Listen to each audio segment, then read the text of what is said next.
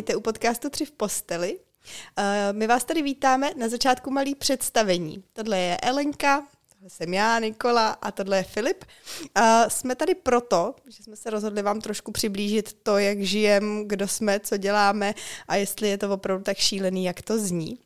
Na tenhle ten podcast je napárovaný taky náš Instagramový profil, tři v posteli a tam se o nás můžete dozvědět zase třeba něco dalšího. Elenka nám tam kreslí krásné obrázky k tomu a různé fany historky. Tak, uh, jsme tu a jako dnešní téma jsme si vybrali. Co? No říkejte. Já nevím. No, mohli bychom začít tím, že představíme jednoho z nás. My ho budeme grilovat, ptát se ho a... Grilovat? Jak, jak, Tak budem- jak cuketu. Budem, budem, budem představovat někoho jiného mě ne, jo? Já taky ne. Já jsem věděla, že to padne na mě, tak jsem ani nic neříkala. Mohla si zachovat dips. Tak jo, no tak, To je tak zase si nějaká dáme... věc, který nerozumím, kterou neznám a do které nejsem zasvěcená. Z nějakého Bude, seriálu. i, bude Jo. i díl na, na téma toho, jak Elenka k realitě běžných eh, světů přišla. Tím, že nás poznala. Ale dobře, tak si dáme představovačku Elenky. A, mm, tak čím začít? Kdo seš? Elenko, kdo seš? No, mám to jméno Ellen, tak Co znamená to jméno? co to jméno znamená? To shodou okolností vím, protože to učím na kurzech uh, myšlenkového mapování, který dělám, tak jedno z témat, který dělám s lidma, je uh, naše jméno. Že taky jako super téma, o kterém buď něco víme, anebo se o něm i rádi něco dozvíme. Takže jsem se díky vlastně tomuhle svýmu projektu, kterýmu se věnuju, uh, zjistila, co znamená moje jméno. Moje jméno znamená něco jako světlo, pochodeň, eh, něco jako světlonož. Ale co mi přijde zábavnější, tak je to, eh, že než jsem tohle zjistila díky kurzům, tak jsem si myslela, že moje jméno znamená něco úplně jiného. A co? A styděla jsem se za to a bála jsem se to zjistit. A to bylo to, že když jsem byla mladší a trávila jsem nějak čas v koupelně a občas si čtete ty etikety těch různých šampónů a mídel, které tam jsou, čtete si to i v jiných jazycích, nevím, jestli to jako děláte, ale prostě jsem byla zvědavá. No a když jsem si četla vlastně překlady uh, těch popisů, uh, těch šampon, něk, něk, uh, některých šampónů, tak v maďarštině vlastně se často objevovalo moje jméno, Ellen, se dvěma lo. A byly to šampony proti lupům. a já jsem se bála, že moje jméno znamená lupy. Ale Dětské trauma. Rodiče mi dali jméno Lupy. naštěstí jsem pak zjistila, že moje jméno teda znamená předložku proti. Ne lupům, ale jenom to proti. No, takže jsem to naopak založila jako svoji vnitřní sílu. že jsem taká jako proti proudu. jsem se napila zrovna, když jsi to říkala. A bála se, že bude mít mikrofon pod vodou. Z toho protiproudu měli rodiče v pubertě radost. Docela. No možná No. bychom si mohli přizvat někdy jako Danu. Naše, no. Ale já si myslím, že teda ne i v té pubertě, že vlastně jako i teďka, no, to mají jako pestrý a živý. Ale jako v dobrém slova smyslu. Jo, to si myslím, že v nějakém dalším podcastu rozebereme právě reakce jako našich rodin a takový, protože si myslím, že to taky bude stát docela za to a často vás to zajímá. A tak, tak jsi řekla, jak se jmenuješ?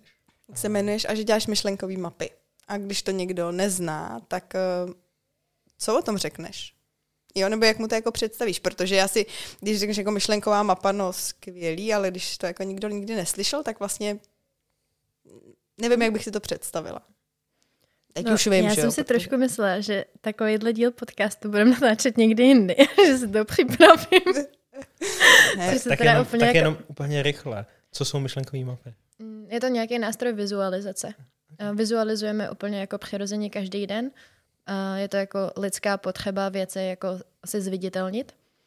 A, a protože tohle to děláme, eh, tak existuje nástroj, který to dělá efektivně.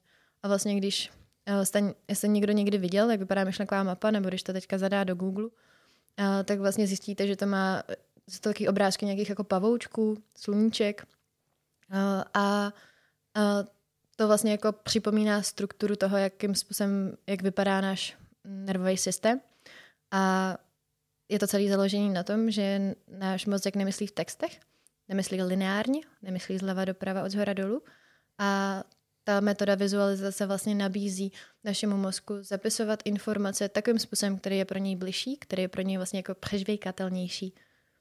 Takže se nám pak s těma informacemi líp pracuje a celý je to o tom, že mind mapping nám, nebo teda myšlenkový mapování nám může přinášet lepší porozumění, pochopení v kontextu, může nám umožňovat si i lépe pamatovat, snáze pak i vyvolávat informace a není to jenom jako do školy.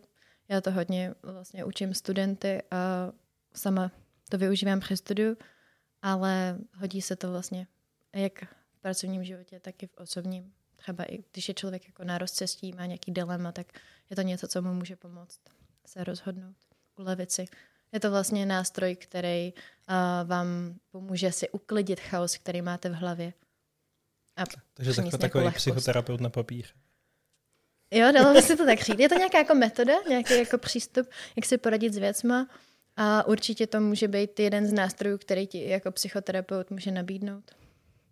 Já jsem si totiž třeba nejdřív dokázala představit, že je to hlavně jako naučení a hrozně mě pak překvapilo, když jsme se spolu bavili o tom, že jako vlastně to jde využít jako v práci a na spoustu dalších jako věcí. Že to má člověk, nebo já jsem to měla tak propojený jako s tím učením hlavně.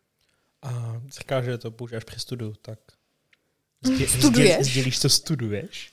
Jo, jo, studuju a už teďka finišuju šestiletý studium medicíny. Takže a co z tebe teda bude? Prej paní doktorka. No, um, studium medicíny je, jako, eh, je všeobecné lékařství, takže vlastně v průběhu toho studia člověk studuje uh, jako kdyby úplně všechno, velmi povrchově a je na něm, jakou cestou se vydá. Já bych asi chtěla jednou pracovat určitě klinicky, to znamená být v kontaktu s těma pacientama na denní bázi, nechci být ve výzkumu, nechci být nějaký patolog. to ne, ale taky uh, s klientama, kontaktu. ne? V kontaktu. A, rozhodně.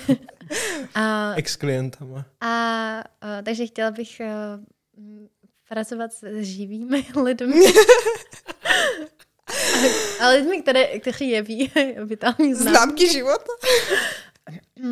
no a chtěla bych se věnovat psychiatrii. Duševnímu zdraví hlavně dětí. Takže dětská psychiatrie možná. Mm-hmm. Tak je. A mm, teďka vlastně, když si jako představíš eh, to, že bys opravdu mohla jako jít dělat dětskou psychiatrii, eh, je něco na tom, co je pro tebe jako mm, takový děsivý do budoucna? Nebo je to celý jako růžový? Protože já jsem vždycky taková, že, že mám jako spoustu černých scénářů, který se v tom mém jako uh, snu můžou objevit. Takže jestli máš jako nějaký taky takový, protože mi to přijde jako strašně dobrý záměr, že je to strašně potřeba, ale vlastně na tom vidím jako hodně takových jako třeníček, který můžou pak být třeba nepříjemný. Mm-hmm. Uh, jo, jako nějaké obavy tam jsou, já úplně nevím, jak moc jsou relevantní, protože ten kontakt s tím oborem jsem měla fakt velmi okrajový při studium se k dětské psychiatrii téměř nedostanete a je vlastně jako na vás, pokud o ní máte zájem. Jestli jdete na nějakou stáž, na nějakou praxi někam, což se mi povedlo v minulém roce eh, na dvě místa, jednou v Praze a jednou eh, v Plzni. Ty zkušenosti byly jako zajímavé a hodnotné a částečně jsem si tam um, narazila na to asi něco, na co se ptáš. Um, je to práce nejenom s tím klientem dětským, a, ale je to práce s celou rodinou a s jeho okolím. A myslím si, že často asi narážíš na tu jako bezvýchodnost, a, protože ty jakkoliv se můžeš snažit, tak budeš pomáhat tomu dětskému klientovi, ale spousta věcí prostě nemůžeš jako změnit, nemůžeš s nima pohnout, protože to dítě je s tebou třeba, ať už je hospitalizovaný, nebo jste v ambulanci, tak je to strašně krátký čas toho jeho života a zbytek toho života je ovlivňovaný spoustou dalších jako lidí a někdy vlastně jako to působení třeba zjevně jako je nevhodný a ty to vidíš, ale vlastně s tím můžeš hrozně málo dělat. Hmm. Takže to je jako asi pocit takového jako zmaru, um, ale Když jsi na to začala ptát, tak já jsem se spíš myslela, že se začneš ptát na to, co mě na tom láká. No, tak asi to je to by něco, bylo moc jednoduchý. To je asi něco, na co se chci spíš zaměřovat víc. Uh, nevím, jak dlouho mi to samozřejmě vydrží. Uh, je možný, že si ten pocit toho zmaru, který by tam mohl být, uh, uh, že se na něj jako přijdu v té praxi a možná taky vlastně zjistím, že tam vůbec není a že mě ta práce bude jako natolik naplňovat a tam pomoct, že budu schopná se s tím jako v pohodě popracovat. Často lidi říkají, a to není jenom otázka zdravotnictví, že se to třeba hodně nosí domů, ten kontext s tím klientem, takže asi jako na každém člověku, který takhle pracuje s lidma, aby se naučil s tím pracovat tak, aby si to právě domů nenosil, nebo respektive nosil si to případně domů tak, aby to vlastně negativně neovlivňovalo jeho rodinu a jeho napojení na tu rodinu. Mě by ještě zajímala jedna věc, a protože už jsi skoro na konci studia medicíny, tak mě napadlo, jestli je něco právě, co by si jako vyzdvihla, co je super na tom studovat medicínu. Protože všichni asi jako si myslím, že dají docela rychle dohromady ty negativní věci, že jako je to dlouhý, je toho hodně, je to náročný a tak. Ale vlastně jestli je jako něco vyloženě pozitivního, co si myslíš, že bys jako na jiný škole, v jiném oboru a tak třeba nezískala. Mm-hmm. Musíš něco říct, protože Je- jestli je- to bude poslouchat někdo, kdo chce jít na medicínu, tak prostě to nemůžeš ne, udělat. jasně, jako uh, takhle. Jak, jakmile jsem dodala to, jo, jestli uh, něco, co třeba nemůžu jako, mm, jako zjistit nebo přijít si na to na nějaký jako jiný škole, tak to úplně nevím, protože to srovnání prostě Jasně. nemám. A já jsem delší dobu nevěděla, co chci studovat, kam chci jít na vejšku, ale zase to nebylo úplně jako um, náhodný výběr, nějaká jako střelba úplně naslepo. V posledním roce na Gimplu jsem se tak nějak jako zorientovala a nasměrovala jsem se jako cestou jako mm, těch přírodních věd, té biologie. Chtěla jsem ještě studovat uh, psychologii, um, takže jsem šla jako těma nějak jako směrama a skončilo to u té medicíny s tím, že mě vždycky hrozně jako lákalo to, jakým způsobem naše jako tělo, náš organismus funguje.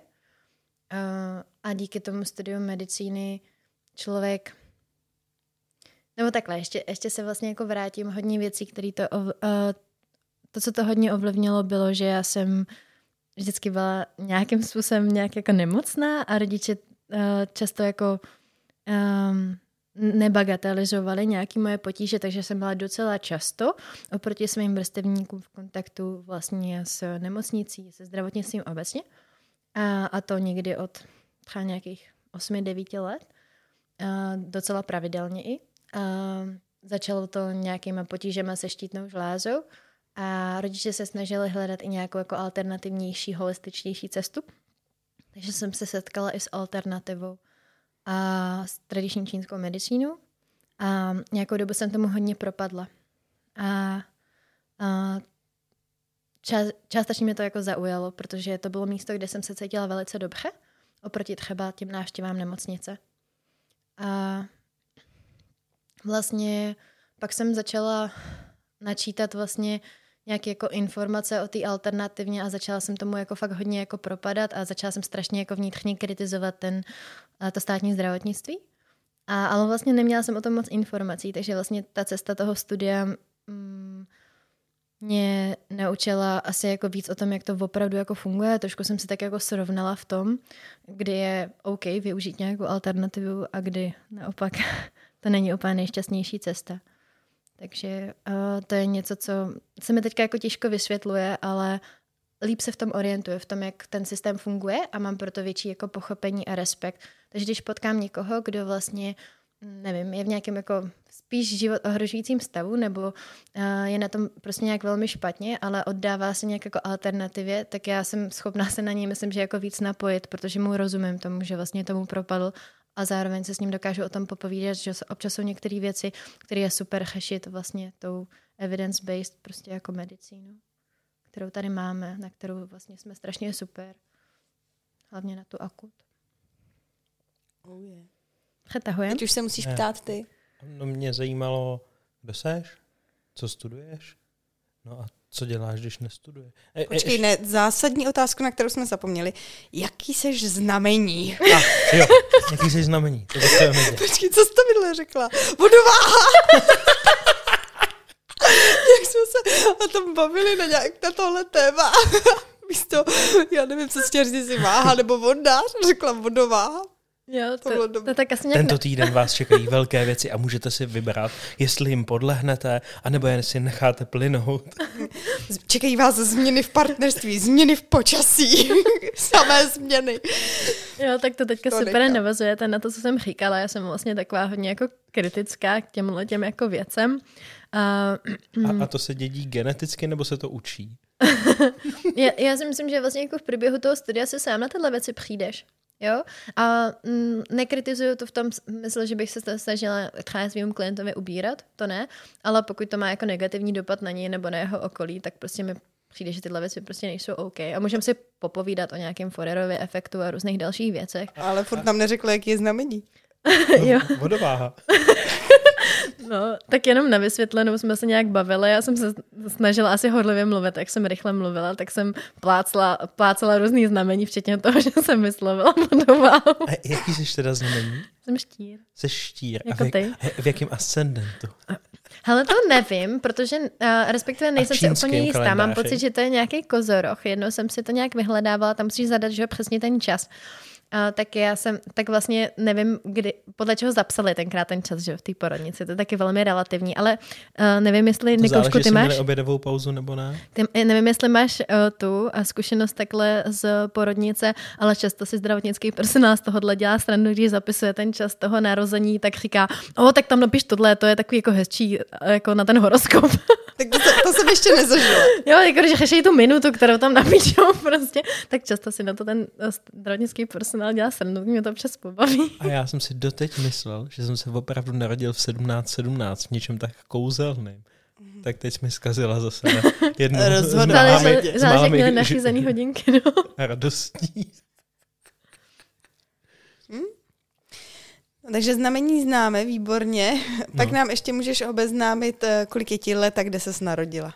Aby jsme to měli takový kompletní. Jo, až takhle, jako půjdeme úplně na triko. Tak je to asi... Předtím jsi říkala nějaké věci, které jsou takové jako povzdálí. Uh, ok, no tak uh, je mi 25, myslím. Je to Děkuji, tak. já jsem se potřeba ujistit, tak jsem ráda, Ne, tak já to, já, jak se to každý rok mění, tak já si občas nejsem jistá. Jo, to, tohle máme společně. Aspoň Já jsem se zasekla ve 23 a od té doby každý rok jakoby mám problém si vzpomenout, kolik mi je. Často si to Ale dopočítávám. vy tohle máte v celý ženský linii, ne?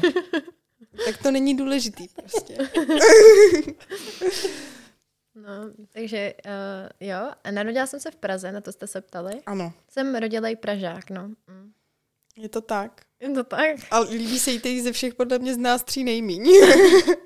Mm, to bych asi úplně neřekla, ale vlastně jak jsem jako narozená v Praze a v, s Prahou jsem byla vždycky jako útle v kontaktu, tak mám pocit, že jsem si ji jako nažila a vždycky Tohle v jsem... kontaktu, protože zase moje představu. Představuju si, jak objímáš takhle ty, ty domy a jsi v útlém kontaktu. Promiň. Jo, tak jak když jsem jako šla nějak jako do puberty a víc jsem začala tu jako Prahu objevovat i nějak jako sama, chodili jsme uh, do tanečních, že já jsem se narodila uh, sice relativně poblíž centra, na takovém jako zaplivaném místě a pak jsme se během prvních pár let mého života přestěhovali na kraj Prahy. My jsme se Do teď na to Ďáblic? zaplivaný Zap- místo vlá- vrátili. Zaplivaný místě na Palmovce, kde bydlíme. Jo, jo, přesně tak. Tak tam spolu teďka žijeme. Ale tak já jsem tam žila na úplném jako začátku svého života, asi do čtyř let. Pak jsme se přestěhovali do Ďáblic, do rodinného domečku.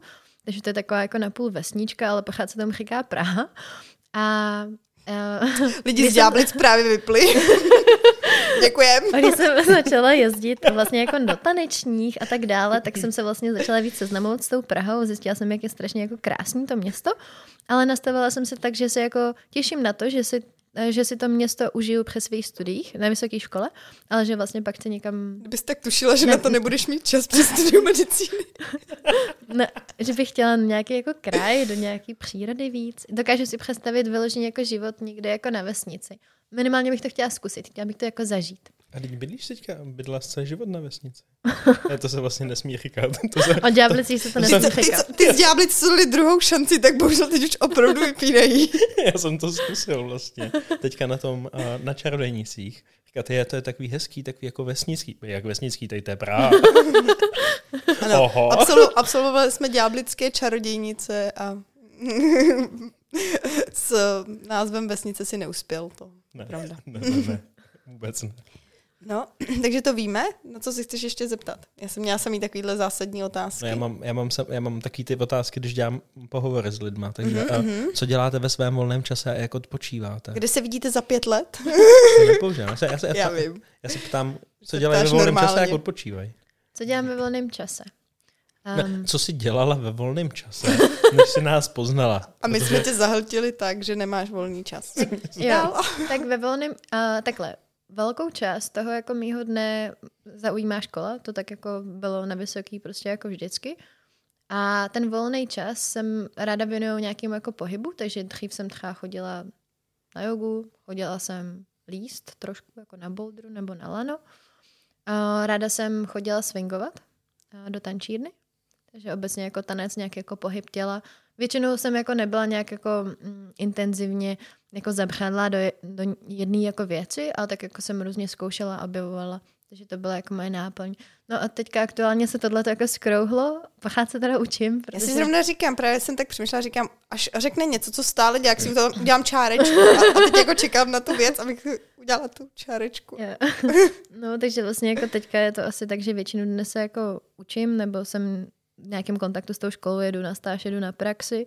No a zbytek toho dne jsou vlastně asi nějaké jako povinnosti domácí. Jedu vezmu děti ze školky třeba. Budeme A- říkat zodpovědnosti a radosti. Povinnosti jsou Jo. povinně.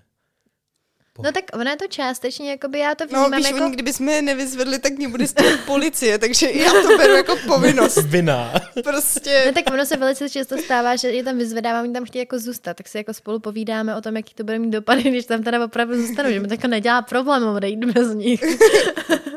no, stres. A většinou to jako hrozně dobře funguje na to, aby jsme se z té školky odpravili. No, tak to je jenom takové jako straníčka v dobrým.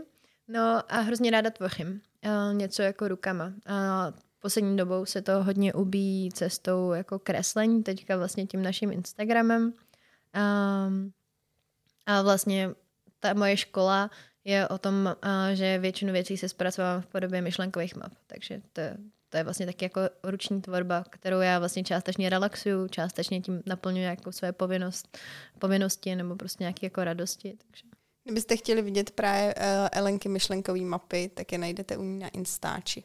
Mysl mapy.